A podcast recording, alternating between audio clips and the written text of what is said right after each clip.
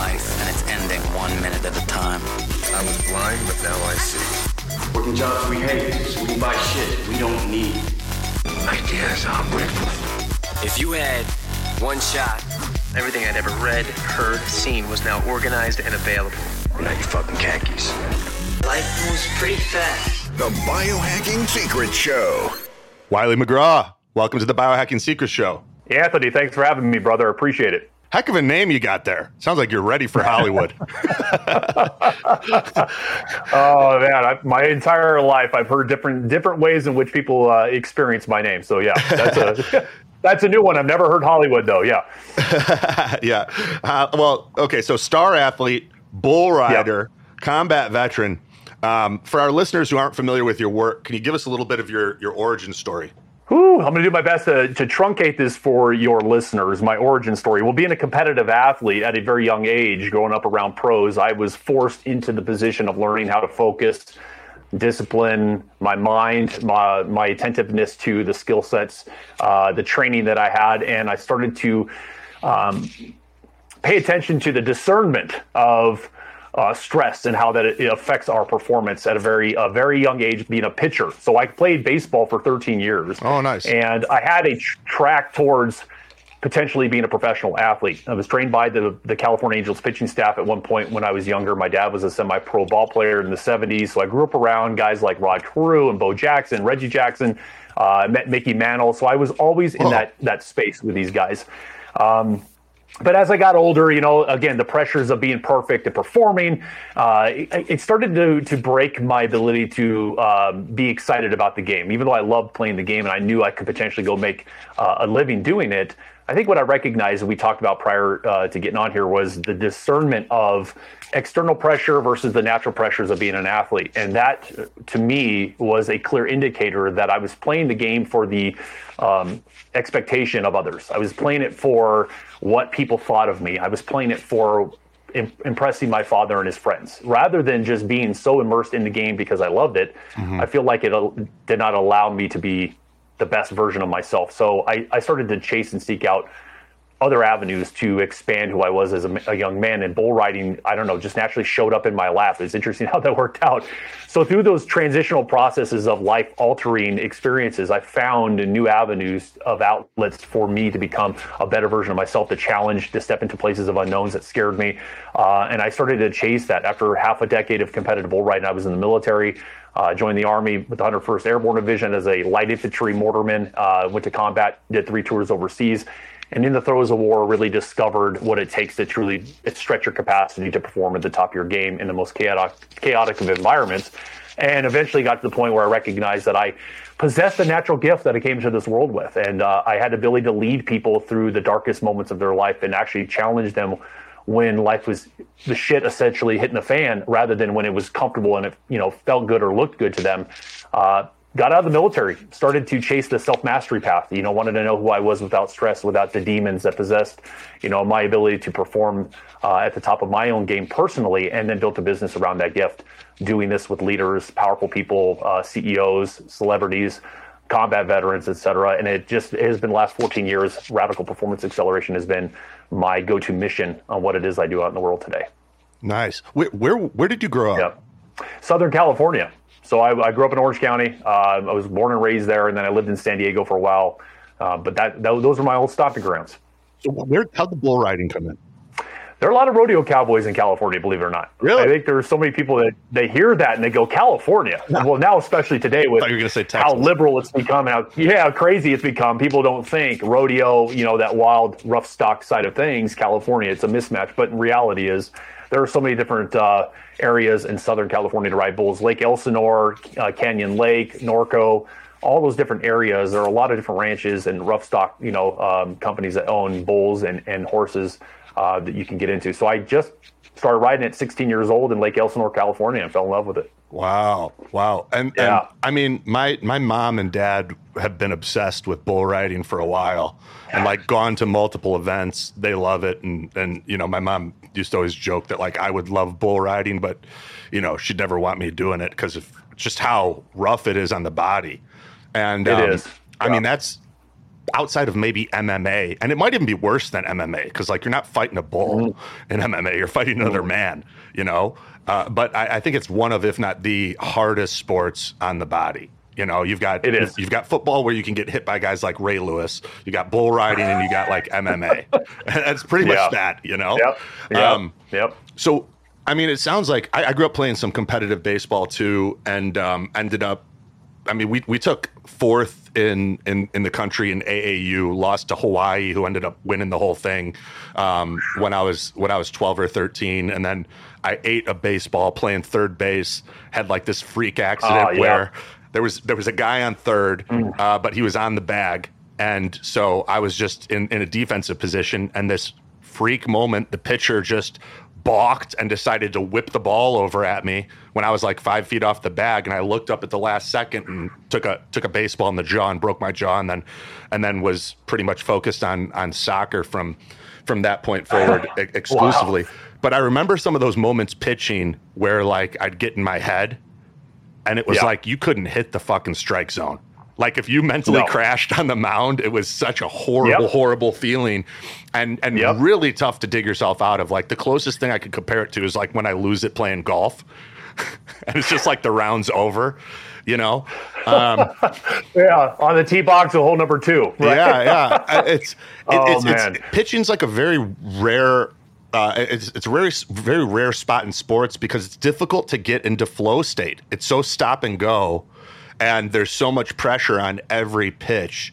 You know, What- is, Yeah. is is that some of what you were experiencing, and then bull riding allowed you to kind of get into that flow state, or like how could you differentiate between your baseball experience and like that chapter coming to an end and why it did, and then what was so appealing about bull riding? Wow, I- you know what? They're the first person who's ever taken those two areas of my life and kind of blended them together because they have very similar, uh, similar uh, concepts and approaches to the positions that you're in when you're a pitcher and a bull rider. So the answer to that question is. Uh, being a pitcher is difficult. Number one, you're in a leadership position for the team, so you, it, people are looking to you to set the tone for the performance when you're on offense, uh, and uh, excuse me, defense. Um, and at the end of the day, it's amazing how when you are not in the zone, you find the correlation between being in your head, stuck in your head, and not being emotionally present causes that performance to slack. And I found that through training and practice, being aware of those moments in real time, slowing down the thinking just that extra second, breathing a little deeper, paying attention a little bit more acutely changed my ability to get into a flow state as a pitcher, especially then when I started to recognize those blind spots. I would actually ask my coaches, why was I off? And they were able to give me this outside in approach so that the inside out of who I was can change the dynamic in my pitching abilities so that the next game or the next inning that I was able to go out on, I was able to take the, those lessons in that real time moment and apply them to be a better pitcher. And now parlaying that into bull riding, same thing. When you are a bull rider or any kind of rough stock athlete, they teach you about being present in all aspects of you, mentally, emotionally, physically, even spiritually. I mean, there was times I'd pray uh, before I'd get on the back of one of those animals uh, and, and get myself ready to strap Every down time. to call I the do it every time. every, every single time. So it's interesting is that what I found in, with both worlds was when you are too in your head, when you're too focused on the mental game, the rest of you suffers. Therefore, the byproduct is your performance suffers. Bull riding was a serious world for me to wake up to the fact that um, it requires you to embrace the fear of the unknown so that you can learn how to utilize that as a power source for your performance so that when you are able to sit on the back of a wild animal you should be thinking but you should also be not thinking. It's kind of a weird world for people to hear that. They go how do you do that? Well at the end of the day it's not getting wrapped up in what might or might not happen when you call that gate. Mm-hmm. What might or not might not happen when you throw that pitch. Mm-hmm. What might or might not happen when you you pitch an offer in a business deal. And it comes back to the fact that we get too wrapped up in our heads in our society. And I think that's where people train more than anything is mental work and they forget the rest of who we are as human beings. And then they wonder why the performance is not quite to the, the, the, the standard that they're looking to accomplish. So mm-hmm. That's the best way I can give totally. give that answer. Yeah, yeah, Yeah. absolutely. It, it's almost like when you're training and drilling certain skills as it relates to something Yeah. that you're on the path to mastering. y- You can you can be in your head and you can integrate that, especially like as you're Sure. as you're you know acquiring a new skill for the first time. But then eventually, as you as you walk the path to mastery, you want to get to that unconscious competence where you can actually where it's more kinesthetic and feeling and and I, I, dare I say heart centered than head centered. Yes. It's like Yeah. I, I think of one of the coolest moments I've ever seen with this was, and, and we had him on on the podcast early on. Was have you ever seen Laird Hamilton's ride of Teahupo'o at, at No, but I know Laird. I know the name. yeah, he, I mean, he's, he's he's one of the greatest big wave surfers of all time, and he, he rode this Mm. wave that no one had ever rode before, and That's right, um, okay. had to get towed out there on the back of a jet ski, and right when his buddy who was towing him turned around to say, "Don't let go," he was already gone, and he's riding this wave, and and and and, and the the tidal wave that was so grand, it started sucking him in, and Laird like Yeah. reached behind the board with his backhand and started dragging it in the water to keep himself from getting pulled under and just thrown against the, the shallow coral and, and would have just died. And Yep. everybody, like the greatest surfers in the world, watch this video and they're like, there's no way you could have trained that. It's impossible. No. Like that's not something you No. drill. It's a level of connection and kinesthetic awareness that it, that that transcends training. It transcends the intellect, you know. And and and that's like I don't know. It's just it's just phenomenal. So if, if you guys haven't seen No, that, that's phenomenal. That's a good way to put yeah, it. Yeah, it's it's in Yeah. it's in the movie Riding Giants. You can watch it on YouTube. Oh yeah, okay. I've heard of that movie. My dad was a surfer, so that can, it's all kind of clicking now that you're yeah, saying that. you'll, But you'll, you'll like it. It's dope. And the, the, the pictures and the, Well, you make a good point. Yeah. Yeah. No, you make a good point. I just want to add to that real quick Yeah, and just kind of go back to our conversation is, you know, training in fundamentals, uh, just like the military is when we do marksman fundamentals with weapon systems, it's all about slow is smooth, smooth is fast. You hear that constantly. Mm-hmm. People talk about it in concept, but the reality is when you're allowing yourself to slow down in the training process, when you give yourself permission to surrender rigid thinking, um, and get, and getting caught up in your own mindset about how you should be performing. It's amazing how when you're put in these positions like that wave, or you draw a wild bull that you you know basically breaks every single cowboy that gets on the back of it, or you're facing a batter who's who's batting you know 400 who takes every pitcher yard. You don't get wrapped up in the fear of what could potentially happen to you you actually are in the moment and you're allowing yourself to let whatever you trained for present itself like he did with his backhand. He didn't think I should do this right now. He naturally just intuitively knew it was important because he felt the pressures. Mm-hmm. He was unaware that were going to present themselves, or maybe he was, and his body and his mind connected simultaneously, holistically, and that's what gave him that extra boost in performance. And I think what we're talking about here is people get wrapped up in asymmetrical growth in human performance. They get wrapped up in doing one thing great and forgetting the rest of who we are and what's possible for us mm-hmm. that supplies us more power and potential Yeah. For the accomplishments we're looking to to you know get after. Absolutely. Um, so in a second, I'm going to ask you about about radical performance acceleration and and and how you define Sure. that and how it applies. But you just you sparked my interest on one more thing when when you mentioned marksman training. Um, I've got Yeah. um, I've got three different guns, and, and I'm embarrassed at how few times I've shot them. Um, but I, I'm I'm curious, like for you know, for someone like me who knows the importance of of being able to operate a firearm for self defense and and also just for fun and skill development. You know, if you were to give like a Cliff Notes crash course on some of the key things that someone like myself would want to keep in mind when firing a hmm. gun that you have that that when you teach people have the biggest impact that I could bring to the range or wherever when I you know when I get out with I've, I've well, I won't talk about the guns I have, but anyway, like I'm kind of curious. I'm, I'm Okay. All right. um, some some are legal in some states and illegal in others. Um, Sure. So I'm I'm- I'm curious though. What what are some of the um, the recommendations and things that you teach that are are most helpful for people in getting good as a marksman um, and, and training that in, in, in that facility?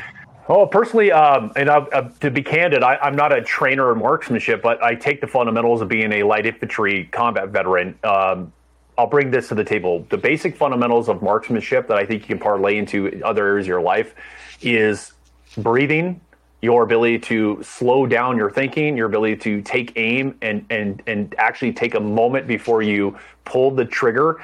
That's one of the things is everybody wants to pull the trigger rather than squeeze the trigger. And you hear a lot of these mm. experts, a lot of these former special operations guys that are out running these companies that do these types of trainings. Guys like Mike Glover from Fieldcraft Survival. You know, you've got uh, Tim Kennedy, all these other gentlemen. Mm-hmm. Um, they are experts in training weapons marksmanship, but the basic fundamentals was our ability to aim the weapon system, to slow down our breathing, to learn how to squeeze the trigger so that the round surprises you rather than mm. you knowing when the round's going to go off. Mm. I think that's the other thing is when you're able to slow down the breath and you're able to take aim properly and you're able to squeeze the trigger and let the round surprise you, more often than not, when you break that round down range, your muzzle recoil actually lessens. You're able to get back on target much quicker. Really? So your time on target changes. So a lot of the guys that I know when I when I always qualified expert with my weapon systems, a lot of the guys that did not, the the basic fundamentals were the fact that they were pulling the trigger too fast and they weren't breathing properly. Mm. They were rushing the process because they were so in their head trying to be the best expert shooters. They're the ones that suck the most. Mm. But when you slow down and take that extra half a second, slow down the breath just enough, hold the breath, maybe inhale halfway and hold it, or exhale halfway and hold it with the sight on target in the timing you have when you squeeze a trigger, it becomes faster and more lethal for you. That goes back to that element of slow is smooth, smooth is fast. And I look back at my life and go, wow, if I'd have learned all these fundamentals at a younger age, how much better could I have been as a pitcher or a bull rider? But you know what? That's okay. The military taught me so much more about myself after going through those life altering experiences, dealing with family dynamics of stress, confronting realities that weren't allowing me to be my best. I took into the combat arms MOS that I did. And then from there, brought it into my life. And everything that I've ever done from that point forward was put myself in the most radical, uncomfortable positions, get people that I cannot control to challenge and push me, because that's the only way I'm actually going to transform myself from the inside out holistically. And that's what I was able to do. And everything I put my mind to now is slowing down. Even running my new podcast, it's like I slow down, take a breath, and I allow myself to squeeze the trigger without getting caught up in my own head because I want to produce something that hits the target consistently every single time. And, and what is the name of your podcast? Oh, Wise Words and Whiskey with Wylie McGraw. Low key conversations on high performance living. Nice. Do you drink whiskey while you yeah. record? Yes, we do. Dang, um, I, I send. I'd yeah, love to come yeah, out. We'll, yeah, we'll talk about it afterwards. But uh, you know what? What's great about it is I, you know, I, I send a bottle of whiskey to all my guests, and, it, and it's not about getting drunk. It's about educating people using whiskey as kind of like the icebreaker, where we kick back, relax, it's not scripted. It's all about just having authentic conversations on a very specific point that unpacks wise words around what it takes to live a high performance life. I've got guests, you know, like Shawne Merriman from the Chargers coming on. I've got General Petraeus, General Mike Flynn might be coming on the show. I've got, you know, uh, C, uh, CJ Wilson from the Angels, Johnny Damon. So I've got some really cool guests Shea nice. Hillenbrand coming on the show as well eventually, and I've had some other really cool people. Um, again, that's what it's all about. But bringing people on at different variables of high performance living that I can share with people in the audience. Dope, dope. So, guys, if you yeah. enjoyed this conversation, go uh, subscribe to Wise Words and Whiskey and uh, check out some of those conversations. All right. So, tell me about uh, radical performance acceleration. It's interesting is I've, I've, I've had these questions asked so many times, and the best way I can describe it is the words that I use for my business have all come from the clients that I've worked with. Everything that I've ever done has had no I had no idea what marketing or what I was going to do. I just knew that I had a gift. I had an ability to accelerate people's personal and professional performance. I started working with combat veterans, being a combat vet myself. I did my tours in Kosovo, Afghanistan, and Iraq, got out, um, and started working with other veteran leaders where I would have them come live with me. I would stay with them in their life as life is happening to them. We would push them through battling personal demons, the things that they dealt with, dealing with the stresses that plagued them. And it's amazing how I started to notice the acceleration that was taking place. And my clients would start to say, Hey, Wylie, I feel this is like the most radical thing that I've ever done in my entire life. And then we just decided, you know, we got to build something around this to present to the world so why don't we use the words that your clients are using? Radical performance acceleration, just all the different words came together. So we started the business from that point. Um, but at the end of the day, Anthony, it's like I titles, labels don't really matter to me. It's truly a mission that I've been on is someone who can get into the trenches, into the nuanced blind spots, the dark corners of these people's lives battle and slay their personal demons and push them in positions that other people are unwilling to go to became the birthing of radical performance acceleration as a full-blown lifestyle customized intimate experience working individually one-on-one with powerful people that are in positions of authority and leadership so that their lives become optimal and they can turn around and have an uplifting impact on the masses that they lead. Nice. How do you define demon?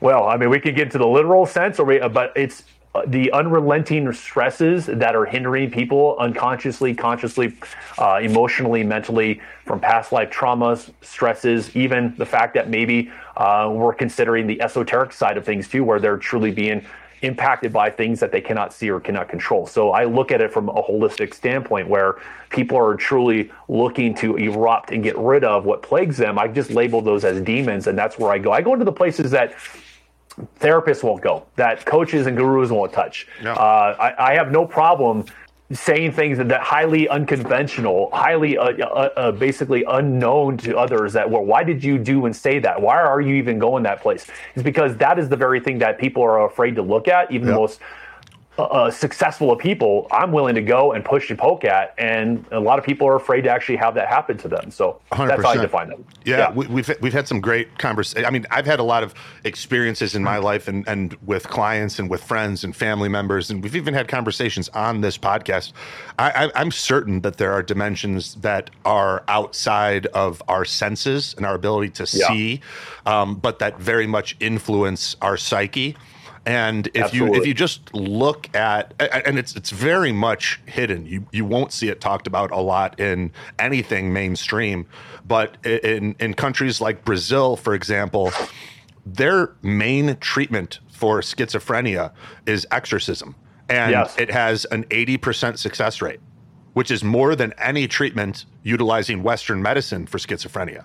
And, right. and, and there's a, a, a really good book um, called I think it's like an amazing journey inside the psychotic mind that that goes mm. into this and documents a lot of cases throughout history and um, it's it's it's worth exploring because I mean some people may be listening and going like oh these two have lost it I'm listening to a bunch of nutbags but um, and I would have probably said that too a few years ago. But the things that I've seen sure. and the stories uh, very much, very much say otherwise. And I think if we're in a a, a, a, a paradigm or even a false binary where we look at mental illness as a chemical problem and not something of spiritual origin, or at least we're not willing to consider the spiritual origin or the other dimensions that could be contributing to what we call mental illness, we're going to fail to properly treat these challenges. Yes. Why do you think right now, and this is a good point, just we have spent $20 billion, uh, I think, in the National Institute of Health put out a study over the last 10, 20 years, I think, somewhere around that range. Again, I'm, you don't quote me on that, on mental health remedies and solutions. And yet we have a rise in mental health problems in society. So you consider how are we spending all this money and not solving the problem? Why is it only getting worse? So, and if you look at personal development, it's the same way. Why is the personal development industry making 60, 70, 100 billion dollars a year, and yet we have millions of people still stuck trying to chase what's next, trying to figure out why they're not getting where they want to go? It's because they're not solving the problems from a holistic approach. Mm-hmm. They're not looking at the individual li- uh, lives that they're impacting from a nuanced place where it's like systems, processes, protocols have their place, but they do not take into consideration dynamics, mm-hmm. relationship dynamics from a mental, emotional, spiritual aspect. And what they do is they try to problem solve from a limited notion of scientific evidence, from the thinking mind, mm-hmm. and they don't know what's really going on with the individual until they actually are willing to get into that person's life. But again, if you're selling a multi-million dollar business-oriented program to the masses, why would you be able to do that? You know, you're not going to you're not going to individualize those those people to get to their problems. You're going to say, well, here's what I've got for you. Go get a therapist if you have those problems, and then mm-hmm. we just have a never-ending process of human beings feeling stuck in life, and nothing really gets resolved. Yet industries grow in, in the billions of dollars. Mm-hmm. Mm-hmm. Yeah, yeah. I, I, think. I mean, what what I'm observing is a weaponization of mental health, and a, sure. a, a, what I believe to be this is my opinion here, a deliberate creation of situations that will cause mental health issues. And, and, I think if you just look at one little silo that that we've been pretty vocal about warning people about, and I mean, our this this show started getting banned when I started talking about 5G and EMF and its effect on mental health and how it is basically the digital control grid that can be used to um, track everything. And when it is plugged in with a digital ID and VaxPass and your bank account and a central bank uh, CBDC, like central banking digital currency, it, it's the ultimate slavery system. And that's hmm. where we're headed if people don't wise up and start unplugging from the fucking matrix. Um, and, and, then and then when you look at the biological aspect of it, um, these things actually like this, this radiation causes our voltage gated calcium channels to get jammed open. Our cells get flooded with calcium ions, and therefore uh, free radicals particularly peroxynitrite, mm. that damage our mitochondria. They affect our ability to produce feel good neurotransmitters. We get fatigued. We feel like shit. We're apathetic, and our health deteriorates. And I, I say this again as a warning because we're headed towards a mass extinction event if people don't wise up. And, and I and I right now I see the majority of people running off a cliff and I think there's a lot involved there. But you know, part of it is a lack of discernment, which I'm going to ask you to kind of shed some light on. Um, yeah, buddy. I, I, think I think there's also, uh, I, I, mean. Th- there's a tremendous amount of of mind control techniques going on that you know that that the of course through our devices but also that start in school and giving us these uh, false paradigms in which we actually start to enslave ourselves with our way of thinking you know? And yeah. and um, i guess can you talk a little bit about you know discernment and and uh, you know you you mentioned it's it's it's the weakest attribute of humans and why it matters because I, I agree. Oh perfect. Well i'm glad we're going down this rabbit hole because you have absolutely hit it on the head with how uh, disassociated they have uh, technology has made people from the discernment muscle that allows us to identify threats or you know uh, assets. You know I, I, mm-hmm. use those two categories. And it's funny because it's you talk about um, the impact that technology has on us but what does the industry teach people? Well as long as you don't feel it nothing's happening to you. And that's the discernment uh, differentiation there is people think well if i don't feel something happening then there is no effect on me. Mm-hmm. And it goes to our technology, EMF and all that is a frequency that I even talked about too with some friends of mine, where the EMF that comes off something doesn't actually affect you. It's the harmonics when it bounces off other objects that creates the distorted frequency that interacts with your mitochondria. Or your cells starts mm-hmm. distorting your your body's ability to regulate its own electrical system, and, and we can go down that crazy rabbit hole, of course. But mm-hmm. the discernment of what is really taking place versus what is not is weakened by the abuse and the addiction to technology to the idea that nothing's actually happening to us this same notion that well why would they do that to us why would anyone want us to to, to be caught up in this type of rat race. Ah, and then they create these like ideas of conspiracy theory where mm-hmm. that's not actually happened. You're crazy, you know? Mm-hmm. And then we get wrapped up in a maelstrom of the belief that we're, we're in a good place. Mm-hmm. You know, as long as you keep swimming in this circle, you're in a good place because you, you're not aware of what's really going on with you. Now, here's the thing. Unless you keep your comfort a little Last bit longer. Right. Then they want you there. Mm-hmm. But here's the thing what ends up happening is you build a muscle of believing if something looks different, sounds different, or makes you very uncomfortable, it's a threat to you. Mm-hmm. So anything that shows up in your life that starts to challenge that rabbit hole you're in, you want to fight, push away, or look at it as again it goes to what was that movie we watched it's called idiocracy yeah. where he shows up in the future and he starts talking normal and because they're so conditioned into that dysfunction they think he's the weirdo and they try to attack and get rid of him yeah.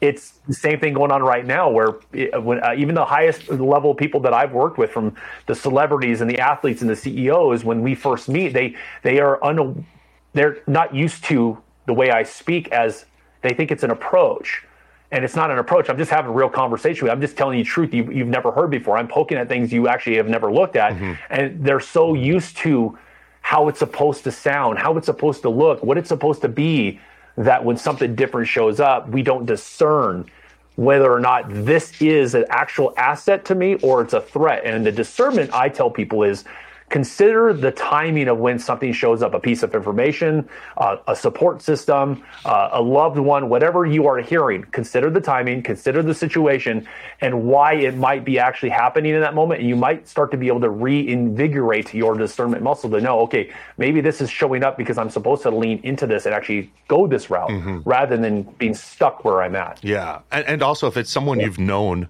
for a long time, right they probably right. haven't gone crazy. I'm I'm amazed at how many people are willing yep. to go there just to like discredit something that makes them uncomfortable. It's like you, have known sure. this person for 35 years. Do you think they just suddenly went nuts, or do you think maybe they're trying to help you? Right, right. And then why did your friend introduce you to Anthony? Why did this person introduce you to Wylie? Why is it showing up to you in the timing it is? Isn't it interesting how you called out for help? I want to change my life. I want to know better. I want to know more. And then something different shows up in your life, and you're going, oh, you know what? It doesn't look the way I thought it was going to look, so I'm going to push it away. Mm-hmm. I mean, you, that parlays into everything we are as a society, and it, it all goes back to the human performance element of who you are, how you operate in relationship to the, the people around you, and to the things that we are given in society to operate our lives, like technology. Let me know if you guys have been experiencing more of any of the following than you used to brain fog, difficulty staying focused, fatigue, muscle weakness or changes in balance and coordination, mood fluctuations, apathy or lower motivation, sleep issues changes in sex drive or function, or increased sensitivity to certain foods, or just more digestive stuff going on in general. Now, I ask because these are all warning signs that your brain may be struggling. Any one could be an early indicator of serious things to come. And if ignored or left unchecked, especially if you're experiencing more than one, these could significantly increase your risk of dementia, Alzheimer's, Parkinson's, these neurodegenerative diseases uh, that include cognitive decline. The secret to unlocking the full potential of your brain comes down to three simple steps. One, precision diagnostics.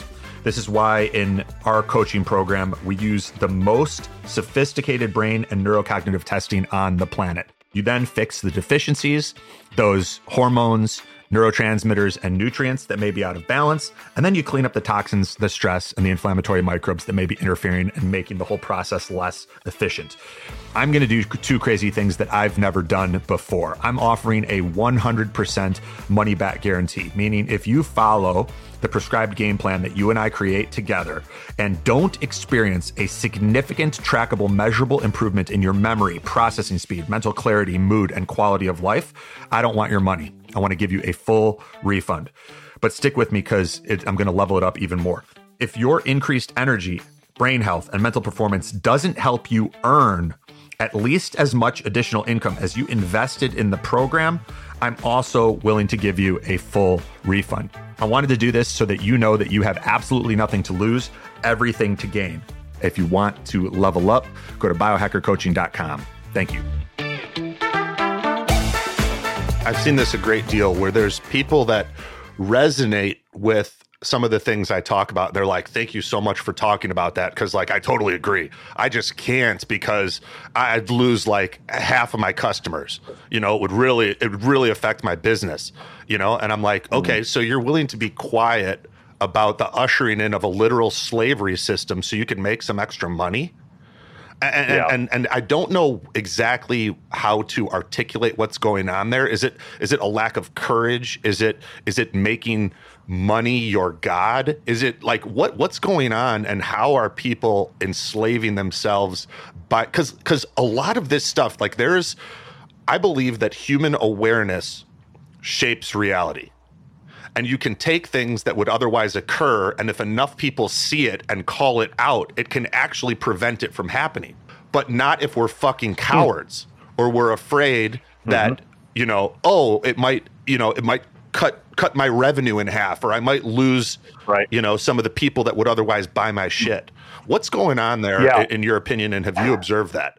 Because I mean, you and I are over here talking about demons and stuff, so we're clearly all right yeah. letting it rip. Yeah, yeah. yeah. The human awareness, I human awareness shapes our perspective of reality. I mean, that's what it starts with. Is people w- walk around with the idea that we are, are again, it's become so secular and so individualized. You know, we have uh, the occult, you know, this idea that you know we're all in it for ourselves first, so we can create our own world and our reality, and we disconnect and disassociate from standards and values and morals, all for the sake of making sure our livelihoods are met and taken care of first. We don't trust in the ability to live by a standard or have a value that might rattle people and might change people's ability to relate to us in the way that we would hope they would. So the awareness muscle has been reduced, it's been atrophied. So what people do is they succumb to um, everything at all costs. It's the same thing with social media. How many followers do you have? How much money do you make? It's the metrics that define success in our reality are enslaving people to limitation. Mm-hmm. So what it comes down to is it's it's holistic. Mm-hmm. People are living way too secular.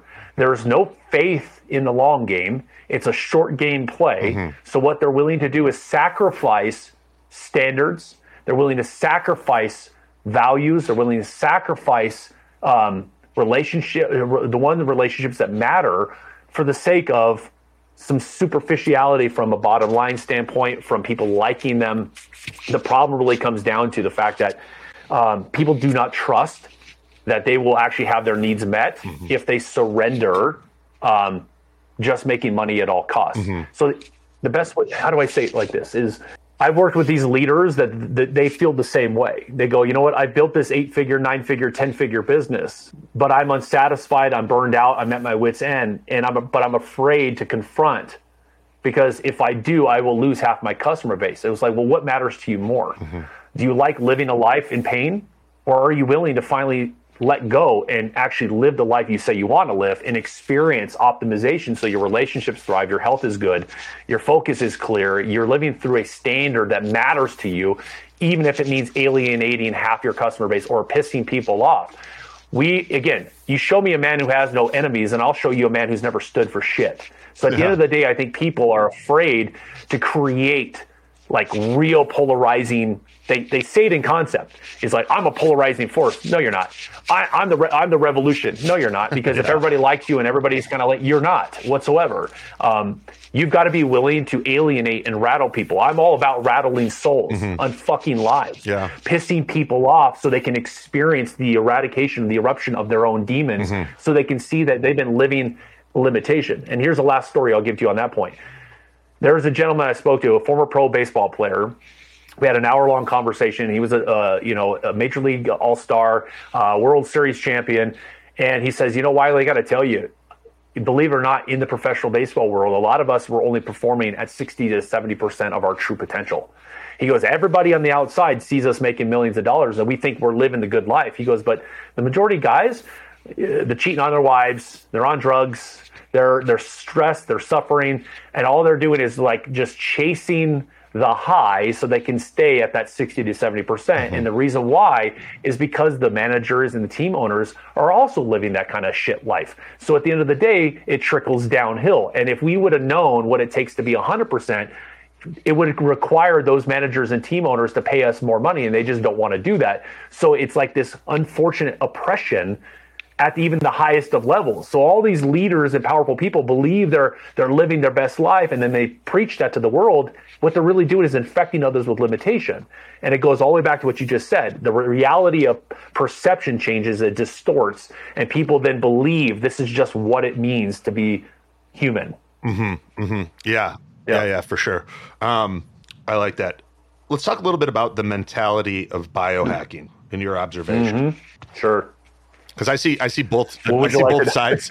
I see both sides of the extreme. Yeah. Like I, have I've actually mm-hmm. distanced myself more so from biohacking in recent years because I see it very much going down a transhumanism path in, in a lot of cases, mm-hmm. and I see a lot of people that believe biohacking is about shortcuts, whereas yes. my perspective is I, you want the straightest path to uh, a desired outcome and I don't particularly identify with any discipline.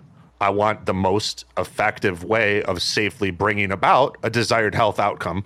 Um, whether right. that comes from traditional Chinese medicine or Western medicine or Ayurveda or, or, or whatever it is, you know. But you yeah. do see a lot of people get into it because they're like, oh, I'd much rather work out for two minutes than 40 minutes. Yeah. Is that what biohacking's about? All right, let's do it, you know? And, and, and so, I mean, I'm curious what, what Oh, what's your observation of, of, of biohacking and, and, um, sort of the mentality there?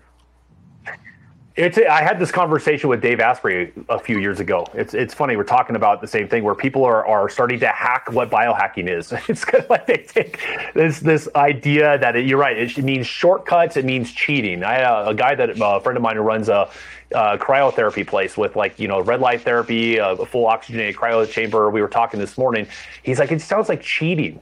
And I said, it, it, it does, doesn't it? People believe hacking means I'm going to shortcut my way to better performance. I'm going to be a better version of myself if I can find the, the cheat codes, mm-hmm. if you will. Mm-hmm. But I think what it, what it comes down to is people are afraid to do the hard work. Yeah. People are afraid to look at the ugly shit that they they have swept under the rug their entire life. Mm-hmm. They don't want to feel what real discomfort actually feels like. They want to conceptualize discomfort. It's the same thing with like um, studied all the different medicines, Chinese medicine. Uh, you know, my undergrads in, in alternative medicine, uh, from psychology, etc. There is no shortcuts to living a fully optimal life. If you try to shortcut yourself to something using, let's say, psychedelics, you're going to leave chips on the table. But it's been baked into the marketing that if we do it this way, you're going to actually experience what it is you say you want. You're going to have the wealth. You're going to have the impact. You're going to have the life. You're going to have the cars. You're going to have the. You're going to look like the beast. You're going to be like Arnold Schwarzenegger if you take these supplements and do it this way. And the problem is, that's only one piece to it. Those should be If, adjuncts if, if to by supplements you mean a do the hard tremendous amount of testosterone. Sure, if you're out, yeah, exactly. Androsten and all the different types of like NF8 and all, yeah, we cycle through those things. Um, but I've worked with people that have been on those supplements, and they're like, "Oh, I, I thought it was going to take me where I wanted to go," and they're still living very miserable lives because they have not done the work to better who they are from the inside out. I had a client, former Wall Street guy, who thought he's a big hacker, traveled the world, he follows there. He did Dave Asprey's, you know, 40 years of Zen. I mean, the whole nine yards, and um, but he was like this constantly in his head and he's like okay what's next what's next spending all this money and he's a wealthy guy uh, decided to become a coach. And when we met at an event in, in mexico he was like i need to i need to know what it takes to truly like actually do the right things to better my life. And uh, when we started working together he said uh, i decided i'm going to do psychedelics. And i said well that's not we're not in the place for that yet. We've got kind of an odd blanket i said look statement. He probably he I probably told him, I read said, "Look, he I probably a- read Stealing Fire and was just like, oh, He yeah, did. exactly. Thank you so much. That was a damn book he even told Yeah. me about. And I said, hold on a second. You know what? Here's the Fucking deal. We're, clown when I work shit. with a when I work with a client, when a leader, when a CEO, when a celebrity calls, when they're ready to do the work that I put them through, they understand this is a relationship dynamic in a very intense, intimate container. I live with, travel with you. I'm with you 24 7, upwards of a year. I'm your battle buddy. I'm in the trenches. And I bring to the table 40 plus specialists across the realm of human performance where if we need to use psychedelics, it's in the right timing when you're ready for it. Mm-hmm. At the end of the day, he ended up doing a month worth of psychedelics, Kambo frog poison, DMT, ayahuasca, mushrooms. And we had dinner in New York, he was this disheveled, unrecognizable version of himself. And he literally admitted, I don't even know what, what memories are real or not. I don't trust what it is that I witnessed when I went to those dimensions. And I said, I needed to let you have that, that latitude so you can realize you were not prepared to do it. Mm-hmm. But our culture right now in America, we have people that are talking about the scientific evidence of hacking. It's like, well, the problem is nobody's truly ready for mm-hmm. it. But we're being told that they have it has value. So what, what do Americans do? Well, I want the shortcut. I want the hack. So I'm going to take the psilocybin because I'm going to figure out how to become a more enlightened version of myself. And the reality is, you're just trying to bypass the truth. You're just afraid of looking at your own shit. You got to do the real work. It's like getting an astronaut ready to go into space and being improperly prepared and giving him the wrong mm-hmm. suit. Mm-hmm. And also, I think a number of these substance. I, I think there's so many layers to this. You have what what's Yes. going on with all of a sudden weed is legal and everywhere, and the the the, the Oh my weed gosh. dispensaries are all becoming centralized, owned by the same people, and and and now Ah. everybody's flying around the world and doing ayahuasca. A lot of these substances, and and and I learned some of this the hard way Um, we got invited sure. to go do ayahuasca. I did podcasts on it. That shit opens up other dimensions, whether you know it or not. Yep. And if you are not spiritually yep. prepared, and if you don't have a good relationship with God, the creator, you could be you could yep. open yourself up to some real shit. Then you go a little bit yep. deeper and you look at the CIA and a lot of these government agencies have been using psychedelics, LSD, psilocybin, etc., to fucking program people and make you more susceptible to mind control technology. You know, so we're we got this situation where people are locked in their homes, staring at their television, smoking weed, doing psychedelics. Is it any wonder that they can't see what the fuck is going on for the past three years? You know? Yeah. You remember that? You know, you're talking about. You you said uh, you said God and, and being connected to faith and having this like understanding of what is going on, why you want to use those substances. I tell people all the time is. Um, if you want to use a substance, have you ever stopped to consider why you want to use the substance right now in this moment? What are you looking to accomplish? Well, I, I love getting high. There's nothing wrong with it. Actually, there is something wrong with it. The fact that you need to get high, the fact that you want to get high, it's superficial. Why do you want to do it? What's really going on within you that makes you feel like you should excuse cannabis as a daily substance to ingest? Mm-hmm. The problem is it does take you into different dimensions, and most people, if not all people, are unready for, and they're going to meet demons. They're going to meet sides of themselves that they're unaware exist because they have not done the work to experience and face what really is going on. We have people full of trauma, like combat veterans it's like every veteran I ever worked with, I didn't need to put them on psychedelics so they can experience a transformative effect of the work we were doing to face the demons that plagued them from combat. I didn't need to do that. Now, some of them were in the position where I had to reach out to resources and say, hey, they're a bad case. I got to do a little bit here to help push them through that threshold. But the reality is, science right now is teaching us that these are the tools that we can get people through the trauma they've experienced. And I've personally experienced in the last 14 years that we're doing my work with these people is that you can actually go further than you think doing the work without outside uh, effects from psychedelics and pharmaceuticals first. And then you can sprinkle in these resources as needed when that person is ha- has a stronger foundation of who they are so they can be ready mm-hmm. for it and people are like, well, Andrew Huberman says it's okay for me. Mm, okay, but are you ready for it? Truly, are you ready for it? And I, I am very much afraid for humanity right now because cannabis is becoming legal. I think it's bad. I think it's bad for people to be smoking weed every single day. I think the argument that it's a plant, it's natural, is bullshit. At the end of the day, there's something demonic going on that's causing people to believe this to be a benefit for their lives. Mm-hmm. And they're toxifying their systems. I worked with an A-list celebrity, this young gal, who she did the same thing. She was just constantly in an ayahuasca kick and she was angry and fried and like never understood why it wasn't helping her and she kept chasing it. I'm like, well, your publicist called me because you you couldn't find anything to stop the madness. Mm-hmm. So when I came to her life and stripped her away from that, she realized she became addicted mm-hmm. to it she actually uh, did not realize she was being pulled into demonic type of environments in those mm-hmm. dimensions and she was actually being stimulated by the concept in her head that she was getting somewhere when in fact she was actually spinning in circles and that's the problem is people don't recognize it and then when somebody from the outside says stop it they go get the fuck away from me you don't know who you are. Who are you to judge me? And then that's the problem we end up finding ourselves totally. in. It's I'll I'll condense this story yeah. to like 60 seconds, but I think it's relevant because I don't want to just talk about this conceptually. I, I want I want to give like there was a number of different experiences that people around me had, and then it really culminated. I had done ayahuasca in Costa Rica. We did some podcasts on it. Mm-hmm. I had a mm-hmm. pretty good experience, mm-hmm. although there was some weird shit that went good. on. Then I found that I felt really good for two or three months and then kind of needed more. Right. And I was actually going mm-hmm. to uh, a Wim Hof event and I had a car full of people and there was a couple in the car with me and they're like, Hey, we're doing ayahuasca ceremonies. Do you want to do one? And I was like, yeah, I do. And I'm like, have you guys been doing this a while? And they're like, no, not really. We, but we got to hook up and, you know, our shaman sends it up to us and we do it. And I was like, okay, cool. you know, just totally like laissez faire about it. And Yeah. I, I, I told it to my brother. Yep. And my, my brother's actually in Peru right now. He's been studying like an earth based shamanic path, no drugs, you know, like he's hiking Machu Picchu today, very much just connecting to kidding. the earth, the plants, the animals, other people, that sort of thing. And um, and he said to me, and he's like, I think, I don't think you're giving this medicine the respect it deserves, and you're doing it with people that do not have the spiritual strength or experience to close the circle. And on top of that, you mm. doing this in your home is reckless. Like you're opening up a portal in the place mm-hmm. that you live.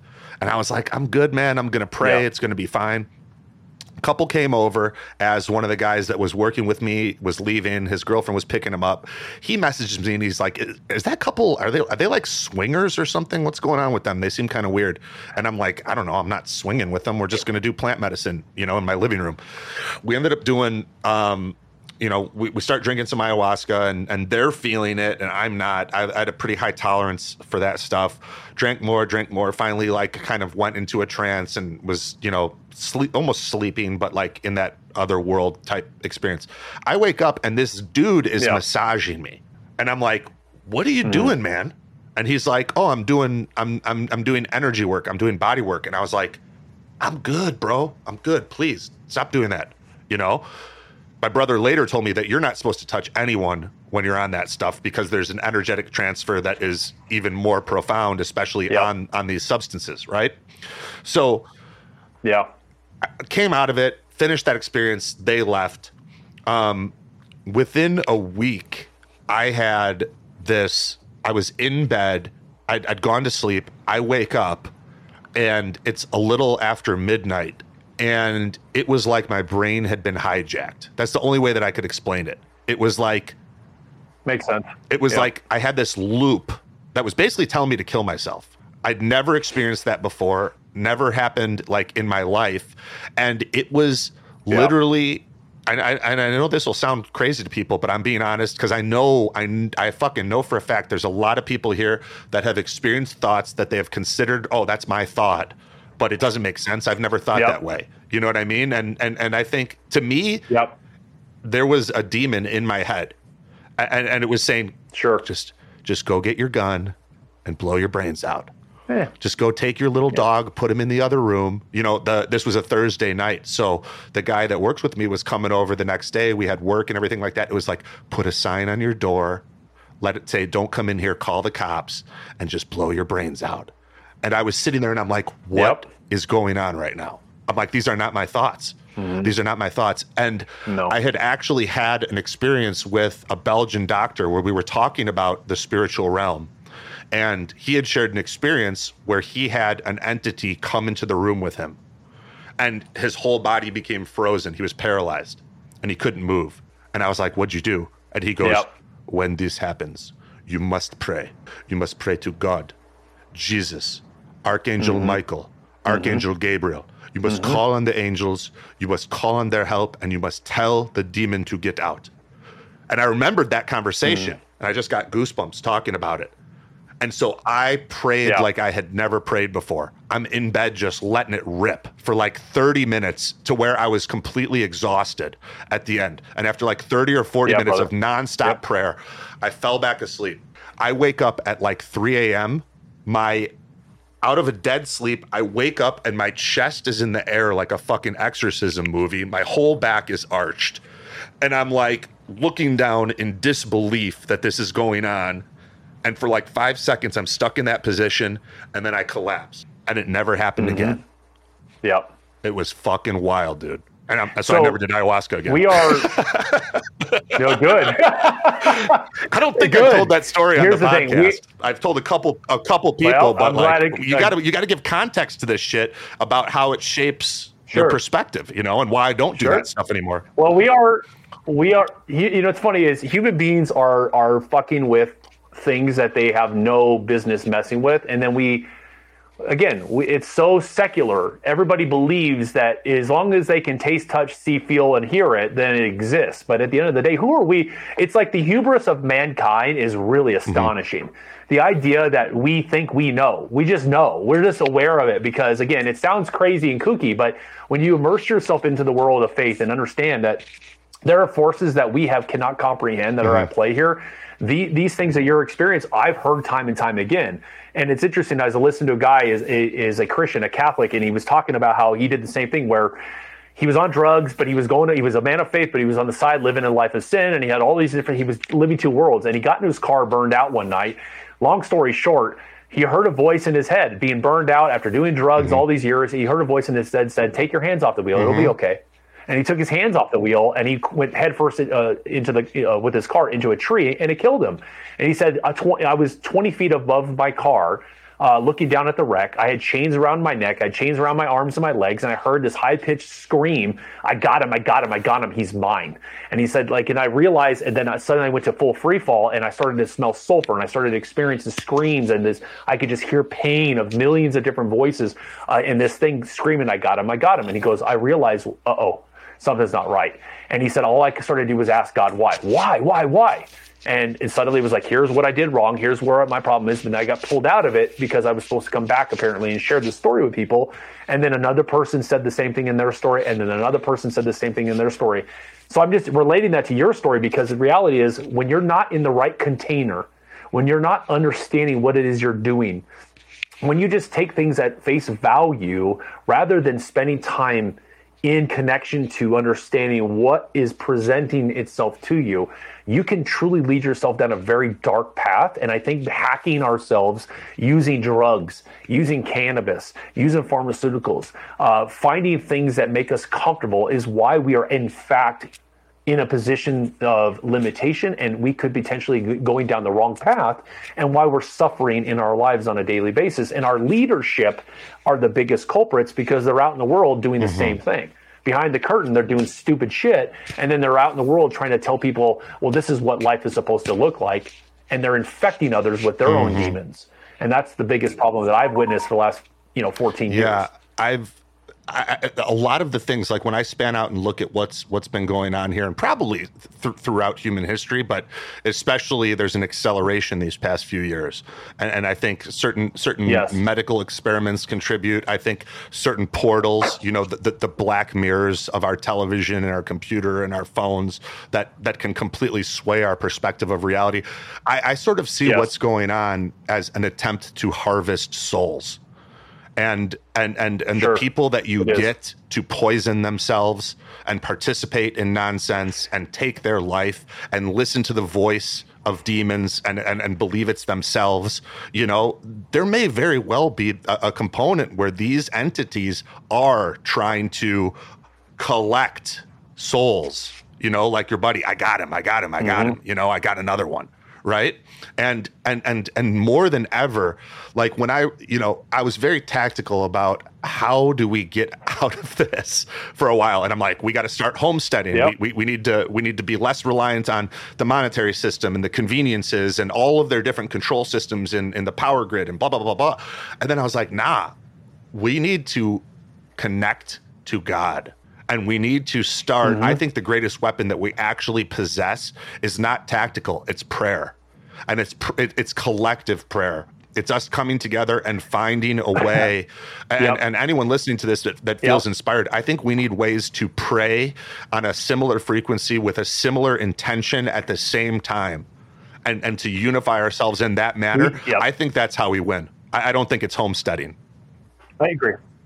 I agree, and, uh, and that, to add to that, brother, it's the fact is we need to educate people on more of what certain what words, phrases, and, and prayer actually means and looks like, because our society has moved away from God because they hear words like uh, subservience or they hear words like worship, and they think it means uh, tyranny. You know, they they think it's tyrannical to have that. But the you think about father, father is not enslavement; it's loving direction. We just have not been taught properly to understand. I think God is the greatest Absolutely. hack we have. But at the end of the day, it's like we need people to lean in to understand. There's there's more to it than what we've been taught as a society. And that's why I think religion itself and spirituality get a very different and bad name. And people get caught up in the occult that's basically Mm-hmm. demonic because what's happening is of course the devil's going to tell you you want what you want? Sure here's i'll give you information. The devil was a damn angel for god's sake at the end of the day of course Mm-hmm. he can bring light to your life. Of course he can give you the things that you want like the tools like ayahuasca. Yeah you want to know who yourself is? Mm-hmm. here here's the truth. Here let me show you let me give you the money you seek. Let me give you the freedom you want. You should live your life based on what you want. Live your life as free as possible. Love is love no, it's not. At the end of the day, there is improper love, and people are trying to figure out how they can get back to a good path. And our conversation here, hopefully, is stimulating people's thinking too to go, you got to stop. I look at the whole spiritual community from uh, the, you know, um, again, the other side, I look at it as a very much a life hack as well that people are misusing and improperly experiencing. And they are leaning heavily into energy work and shamans and tarot readings and things. And anything that tells you the future is dangerous. At the end of the day, you're not supposed to know these things. You're supposed to walk by faith, no matter what that faith looks like, and connect to something that can truly give you the life you seek. That's why people like us, the work that I do is a mission. I mm-hmm. slay demons. It sounds crazy to people, but that's how I'm built. I will walk through fire and come back. I've had clients call me, you know, if if Constantine had a baby, uh, you know, uh, it's like Neo's characters. Constantine had a baby with Neo from the Matrix. It would be what I do, and that's mm-hmm. truly what I do. This is not about making money. This is not about looking cool. This is not about my notoriety. It's a mission that I've been on. It's a gift that I possess. I'm here to s- tell people stop hacking your mm-hmm. way to success. Start actually battling mm-hmm. your own demons because if you do and you eradicate them with the right support, who's in the fucking trenches with you like a battle buddy, I'm telling you, you'll be able to win the war within, and you'll be able to experience what Anthony and I are talking about right now, which is a mm-hmm. fulfilled life. Mm-hmm. and and and it's and it's That's it's, it's putting in the reps the same way that like you go to you go to the gym Yeah. and and you do you know you do reps and sets of an exercise. Prayer builds an armor and the more that you do it and the more that you connect throughout the day the more you get to a point where you go I can look a fucking demon in the eye and know that I am protected because I have the power of God and his army behind me. I can look the devil in the eye and I won't be afraid because I know that I have the power of God and his army of angels behind me. You know, and like that's where we need to get. It's not about building your six pack. Uh. It's about recognizing, you know, I, I realized that it was it was fairly ineffective to tell people that masks don't work. You know, it, it, was it was an intellectual approach to what was a very. In, I was reacting to the fact that like you guys are participating in a fucking satanic ritual and you don't even know it. You're putting masks on your face and washing your hands, and you've been tricked into participating in a big satanic ritual. They don't work. Take it the fuck off and stop. You know, and and and that's kind of where that's discernment. It's recognizing what's truly going Yeah. on, and then oh, you, you like the Super Bowl halftime show? Good. Do you like watching satanic rituals? Because that's what you're doing. Wake the fuck up. Go watch it again. You know what I mean? Like it's obvious. It's obvious, and I've done it too. You know what I mean? Like I, I, I listen. yeah. To, I listen to some Yeah. Drake. I listen to some of The Weeknd. You know, but it, it, it's pretty obvious that a lot of these guys are doing the work of the dark side, uh, whether they know it or not.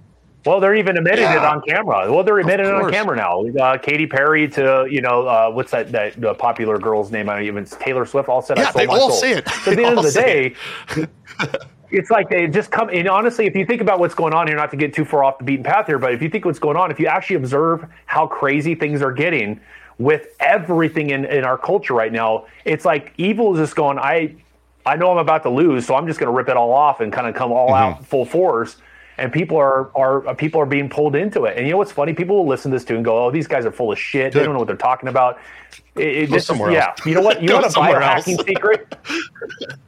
you want a biohacking secret? I got a biohacking secret. Yeah, you need to get back to the core principles of faith and grounding yourself and facing your own reality Yeah. and your own truth. And that's the thing is, I. It's like I was on a podcast in Vegas uh, earlier this week, and the guy that ran it was a, a digital social hour, Sean Kelly. He says, uh, you know, why do these people come to you? And I said, the the ones that do come to me, the ones that I talk to and I have a relationship with, and I spend months with before we've even decided to work together, are those types of powerful people in positions like that, celebrities, etc., that can feel far beyond the superficial, and they can recognize. Okay, they can discern Wylie's here because it's time for me to get unfucked. It's time for me to face my demons once and for all and actually do the real work because they crave deep down inside the real them that's screaming out, help from all the darkness that they've been surrounded by. That part of them can hold on for dear life and say, I need this support, pull me out of this hell. That's why I only work with a, like two people a year is because they are, they are the ones that mm-hmm. can get it. And it's very hard because most of these people, they don't want that. They don't want to be challenged and stretched. They don't want to face the reality of what's really going on within. And they like the feel good stuff. They want to hire Tony Robbins because Tony's the cool name. They want to look at, you know, the celebrities because that's what it seems. They are allowing yes men to insulate their demons mm-hmm. more and more. And the higher you climb on the ladder of success without doing the real work to face and battle yourself, the more they scream in your ear and take mm-hmm. over your life. And then you become a slave mm-hmm. to that. And 30 years later, you're going to look back and going, well, I've got the nine figure bank account. Um, but Yeah. I'm miserable. I'm suffering. My How's health is not where I want it to be. My relationship, yeah, my soul is is burned out, and it's like I can't do this anymore. Now they're trying to figure out how to save their own lives when it's almost too late. And this is the plight of humanity: is we wait till it's almost too late before we decide to actually do the real fucking work instead of discerning right now.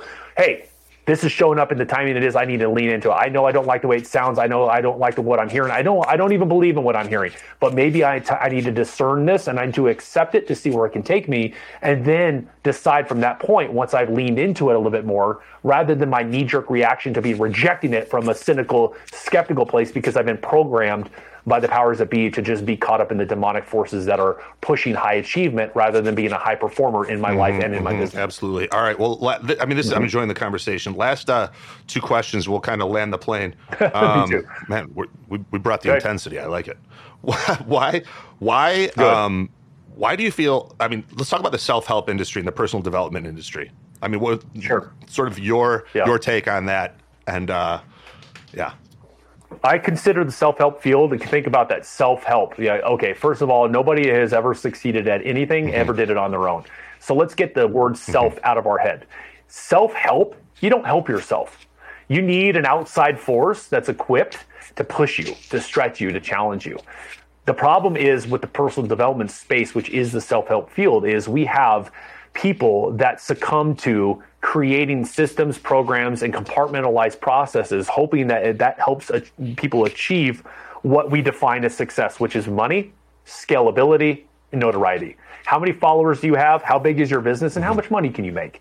If you're not a profitable person or you, nobody li- follows you, then why would I listen mm-hmm. to you? Why would I pay attention to what you have to offer? That is an asymmetrical approach to human development and human performance. I have worked behind the scenes with people in that industry and I have seen the ugly truth that they are sitting there collecting people's money, laughing at these people, going, you know what, look at these suckers buying into this shit. I just throw a bunch of stuff together, I just give it to them, they get caught up in the rat race, and then when they're done and they want more, now they're part of my community. Now they become my tribe. They become something that follows and hooks into me. And here's my thing you should be able to hire a coach that makes you so mad, that pushes you so hard, that challenges you so intently that you end up hating their guts and you want to eventually break away from them. Anybody that makes you feel comfortable enough to hook into them for 20 years is not doing anything good for your life. They're actually sucking your bank account dry and they're just kind of stringing you along. And that pisses me off is because these people, they teach you if you want to make more money, buy my program, follow my coaching. And it's baked into their marketing the idea at the subconscious level that you are personally going to evolve. And reality is you get caught up chasing the idea of being a high performer, never truly mm-hmm. achieving the goal. So that's what I've witnessed and why I have a problem with it. It's like big pharma. They got you hooked. Keep buying my program. Keep hiring me as a coach. I've met people who are like, my coach is the greatest coach ever. That's a problem. You should mm-hmm. not like your coach. You should want to get away from them as soon as possible. My clients and I, when we're done, we're done. We break up officially. They actually end up challenging me and pushing back on me when I know they've reached their cap out point and we have literally squeezed out all their potential. That when they go off in their life, Anthony, they look back and go, I don't even recognize who I was before I mm-hmm. met you, Wylie. And now they can go off and they can bring in other resources that only accentuate the fact that they are literally living at the top of their game consistently. If you don't have people that are doing that with you, I would rethink your approach to personal development and consider why you might be wasting hundreds of thousands, if not millions of dollars on the same shit that's regurgitated, repackaged, and re-offered to you year in and year out. Why do you need to go to 30 de- date with Destinies with Tony Yeah. Robbins? You're not getting anywhere. Sorry, just I know. not. I, I, I loved I loved my first Unleash the Power Within. My brother, my brother uh, did too, and he was like, my brother was like jumping on the chair and everything like that. Second time he saw Tony Robbins, he goes, "This is it's fucking catharsis." He goes, "This is like pointless catharsis." shit. You know what I mean? It's like it, it's it's a show, It's and, and, and you see the Yeah. people that repeatedly go. You know, they're going to feel good. They're going Mm-hmm. to pay for feelings. It it it doesn't do that much. I don't. I I I like I like Tony. I mean, I listened to like Personal Power and shit twenty years ago, and I liked that. I've got value from some of his stuff. Yeah, I challenge it though.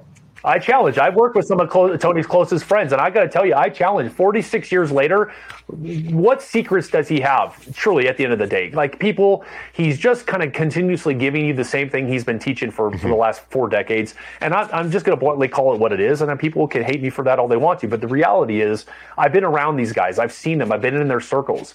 And the truth of the matter is, that is not real transformation. Mm-hmm. Battling your demons mm-hmm. is real transformation. Unfucking your life is real transformation. Looking at the things that scare you the most is real transformation. Having someone you cannot control in your corner is how you mm-hmm. transform. All of that stuff is transference. That's it. It's transferring motivational spirit into you temporarily so that you can feel like you're going to get somewhere. And then you come back to the table going, okay, I gotta, I gotta tap my vein again. What's another, how do I buy another I'm a $5,000 drug? You know what I mean? Ah. yeah. It, well, come it's, on, it's also it, it, Yeah. it gets into that discernment and being able to see the loops that you're in and that sort of thing. Like I, I have plenty Yeah. of flaws. I have a fuckload of them. I'm always working on them, you know, and and and sometimes I do better than other times. And I think in this, we need to be able to look at things and like, you know, I've gotten a lot of value from Dave Asprey over the years. He does good work and that sort of thing. Mm-hmm. He's also talking about living to 180, and the dude looks old for his age. Is anyone talking about that? Like, does anyone have eyes? You know, I'm not. I'm not shit. Yeah, I talk, I I'm not shit to his shitting on him. Like, he, he actually seems like a nice guy and like he's got a good Oh, heart. But he looks old for his Yeah. age, and he's talking about living Yeah. to 180. Like, are we in Yeah. fantasy land and no one else calls that out? Like, Mm-hmm. don't go to a doctor who's fat and has arthritis that's going to just throw a bunch of pills at Here's- you. You know, like, I'm gonna, no- I'm Yeah. sorry to interrupt you. I'm just going to say here's the problem. In the ego, it's the ego of these guys. They get it gets so big that anybody that comes to the table with any information that challenges what they think they know, who they are, uh, this again, they reject it and they kind of you know push it away because. I, you know, I'm the authority, and the problem that I've seen again, Mm-hmm. we have that conversation with him at dinner one night, um, and I'm just listening to it again. I again, there's nothing bad, but at the end of the day, it's like, dude, you're you're what are you doing to truly optimize your life? How is it that you feel you figured it all out and that you are literally done working on yourself? That you are at a point where there's nothing else anybody could teach you because well, you, you become you've become this reputable like uh, you know leader in the industry. But the reality is, if you look at someone like that and you look at their life and go, well, where are their relationships at? How are they actually thriving behind the curtain? If their mm-hmm. per- personal life is not matching their professional life or their public persona, we've got problems. And that is Yeah. unacceptable for any human being to say, well, Wylie, you know, that's judging them. Then who are you? You probably got demons too. It's like, no, the fuck I don't. Because at the end of the day, I was willing to get in the trenches, get my ass kicked by my outside force, who still to this day, my mm-hmm. business partner, keeps me at the top of my game so that I can do this work that I'm meant to do. I'm willing to stay in a good place. Are you? And it takes someone Right. going, you know what, dude? You know what? Great. You you want to live to 180 years old. You look old for years. What are you not actually looking at in your life that's causing you to look that way, even though you're saying the words, selling the protocols, convincing people this is what it takes? That's that's I have a problem with that. And to me, I'm Yeah. willing to work with guys like him because it, it's like you need an outside force to challenge and stretch you because you do have the biggest impact on millions of people and you're going to infect them improperly if you don't live the standard you're preaching from a, a platform To me, totally it's agree, and, and Yeah. I totally agree, and, and Yep. and I do appreciate the things that he's done Of in our space and all of that, and course. and and like I said, I've got plenty of fucking blind spots. I got a lot of problems. I'm not like pointing the finger at other people. You know what I mean? I'm just saying, like, I think when we all speak truthfully, it actually helps us. It actually Mm-hmm. uplifts all of us and challenges us to be better and do better for one another. Um, yeah. Well, Wylie, this has been a, a, fucking awesome conversation. Is there anything else that you want to touch on before before we Man, we, we, we went down some tangents, but uh, Sure, I, I, sure. I, yeah, I, I look at it this way: anybody that's paying attention, no matter what level you're at, when again we go back to the principles we talked about in the beginning: slow is smooth, smooth is fast. It's time to reevaluate your approach. If you're having reactions to external stimuli that you cannot control in a very negative way, maybe it's time to actually slow down your breathing and go. You know what? Maybe these things that I need to lean into and actually try to extract the benefit from so so I can go beyond my own limits right now. And and, and the mm-hmm. question becomes is who are you following? Who are you trying to emulate rather than who you're taking information from to better who you are first. And that's the same thing with the military is when I was a young military guy, I didn't want to emulate the leaders. I wanted to take good information from them and discard the bad and become my own leader and develop my own skills so that I can thrive in my leadership position. I want people to take that information to be challenged to go, you know what? Let me find someone who doesn't make me feel comfortable. Let me find someone who challenges me and makes me very uncomfortable. In fact, let me find someone or a resource outside of me that actually pisses me off a little bit. And let me see mm-hmm. what they're capable of doing for me rather than just getting caught up in spending money because it's somebody's celebrity status that everybody else is buying into. Maybe the no name person is who I need. Or let me realize what it is that I need to face first within my life before I take the step towards buying into a program or hiring a coach. That's what mm-hmm. I would say to people. And again, guys like that have benefits, but what are they taking you? Where are they leading you? Are you trying to mm-hmm. emulate, copy and paste what they've talked about, or are you trying to figure out what's best for you based on your ability to face and battle what ails you first from within? Do the hard work. Go to the dark corners. That's where you want to hack your way to a, a better life. beautiful. So for our listeners who have enjoyed this conversation, where where should they go to keep up with cool things you're working on? You mentioned your Wise Words and Whisky podcast. They Yeah. can subscribe to that. Where where else? Where are you please active? do. I, uh, well, I actively uh, building out, like working on Twitter. I'm having conversations with people on Twitter. Apparently, it's a place that everybody keeps telling me I need to be, so I'm there as well right now. Uh, Wise words whiskey. Careful, with they'll, they'll, they'll shut your account down if you get a little lippy. Oh yeah, I, I get it. I totally get it. Um, I have no problem being lippy, but at the same time, I, I understand the nuanced nature of social media and how how they play the game. So Do it do it behind the paywall. but why, you know, WylieMcGraw.com has everything there from philosophies to white papers, uh, access to the actual podcast itself. I would love people to subscribe and listen to what people that subscribe to the show can enter in a whiskey giveaway as well. We're doing a premium bottle of whiskey every single month for the rest of the year. Uh, one lucky person will take home a single malt uh, scotch, uh, potentially a heavy bottom rocks glass set with that as well.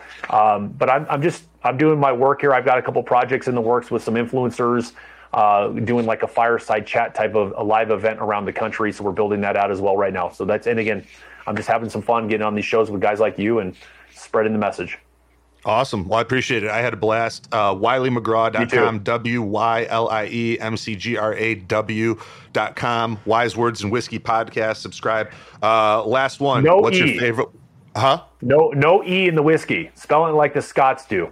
All right. No, Yeah. no, E- no E in the whiskey. And Yeah, uh, what? l- last question. What's your Yep. favorite Scotch or whiskey? Uh, my favorite whiskey is single malt. I'm a single malt Scotch guy. and That's uh, my go-to, and I sip maybe a, a tiny bit once a week as a little celebration. So I usually love my Balvenies. Those are, that's my favorite distillery. Lovely, lovely. Well, Yeah. Wylie, thank you so much for coming on. It's been a fun conversation. Hopefully, you guys enjoyed it. And uh, if you did, guys, share this episode. Send it to people who would get value from it and uh, enjoy the different uh, the different paths and, and and rabbit holes that we went down. Right on. Thanks, brother. I want to share real quickly the three main reasons that so many people have horrible digestion and the subsequent downstream health consequences of a dysregulated digestive system. First, all of us have been drinking and showering in water that's loaded with chlorine and fluoride and bromide and a whole bunch of other chemicals that kill the healthy bacteria and other microorganisms in our gut.